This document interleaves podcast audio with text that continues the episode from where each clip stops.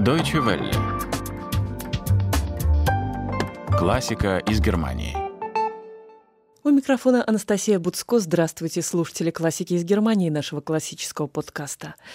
Плох тот пианист, который не метит в композиторы. Почти все виртуозы клавиш сочиняли и сочиняют музыку кто-то для себя, кто-то для публики, кто-то с большим, кто-то с меньшим успехом.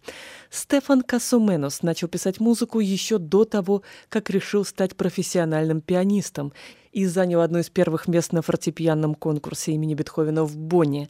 Его «Ноктюрн» носит шутливое рабочее название «Фантазия на тему «Пианист спасает мир». Да, мир полон проблем и горя, и да, я хотел бы выразить свои эмоции по этому поводу в музыке, признается молодой музыкант в беседе с Deutsche Welle.